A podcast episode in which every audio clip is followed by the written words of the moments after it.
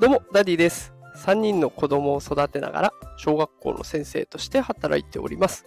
このテクラジでは、AI や NFT といった最新テクノロジーを使った子育てや副業のテクニックを紹介しております。さあ、今日のテーマは、AI によって病院は生まれ変わるというテーマでお届けします。え今日は AI× 医療ということで、えーお届けしようと思いますが、あの、どうでしょうかね。大きな病院に行った時に、受付から受診までの動線が迷路のように入り組んでたりとか、あと前回の症状ってどんな感じだったっけとかって、これまでの診察の経緯がわからなくなったって、こんな経験したことある方いらっしゃるんじゃないでしょうか。こういった悩み、なんとね、AI を実装することで解決するということで、えーもうね、すでに AI を仕組み化としてね、取り入れてるお医者さん、病院が、ね、できてきてるというお話でございます。で、えーこのね、どんな風に活用してるのかっていうのを今日は紹介したいんですけれども、まあ、前提条件として AI は医療現場で使いにくいっていうのが現状のようです。あの AI をね、活用する、医療で活用する場面として有力だなとされていたのが画像診断。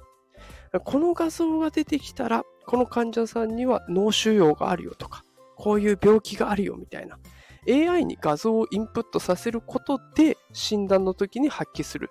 そういったことが有効なようなんですが、お医者さんの診断ってそんなに簡単ではないですよね。あのたまたま検査に行ったら病気が見つかったなんてよく聞く話ですが、これはお医者さんが優れた目を持っているからですよ。で、えー画像を見て、そこから新しい箇所を見つけ、怪しい箇所を見つけ、病気を特定していく。ね、これは、さっき例に出した脳腫瘍とかね、そういったものをターゲットにしているだけじゃないんですね。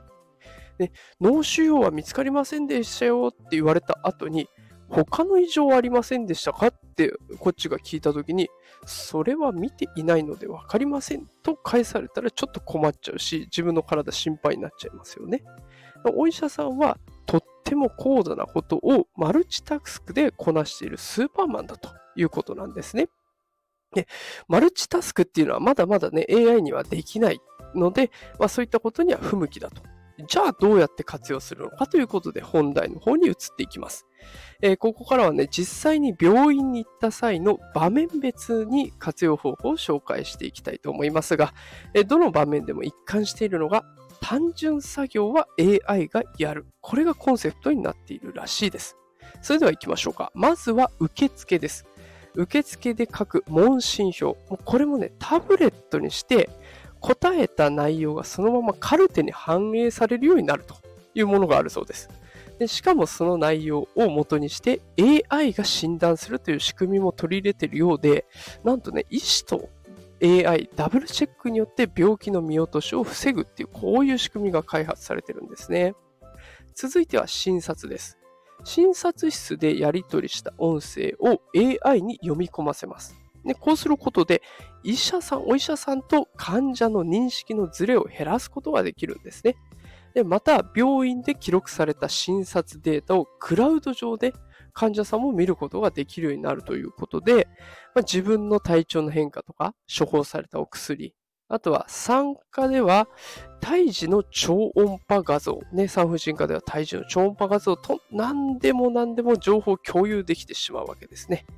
で私自身もね、子供が生まれる前に産婦人科さんからエコー写真をいただいたり、4D エコーの映像をいただいたりしましたが、どれもね、やっぱり DVD に焼いたりとかって、手間も料金もかかっていたので、それらが全部省けて便利だなという感じがしました。で、続いては、病院内での患者の補助。これについて紹介をしていきます。突然の怪我だったり、病気で歩く体力がない。さまざまな理由で車椅子を使う場面っていうのは多々ありますよね。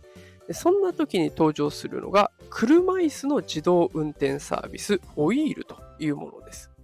空港でも使われているサービスで見たことがある方もいらっしゃるかもしれません。私自身もね、あの羽田空港でこう空港の中を走っている車、子供たち乗せてね、目的地まで行くということで遊ばしてもらいましたし、あの目的地までね、快適に行けるので子供たちもウキウキで、ね、長距離を歩かなくて済むから、こう、ぐずるとかっていうこともなくて、すごくありがたかったんですね。で、これ、行き先を指定すれば、人にぶつからないようにして、自動で目的地まで進んでくれるっていうハイテクな機械でした。これが病院でも実証、実装されればね、絶対助かる人は多くいるんじゃないかなと考えております。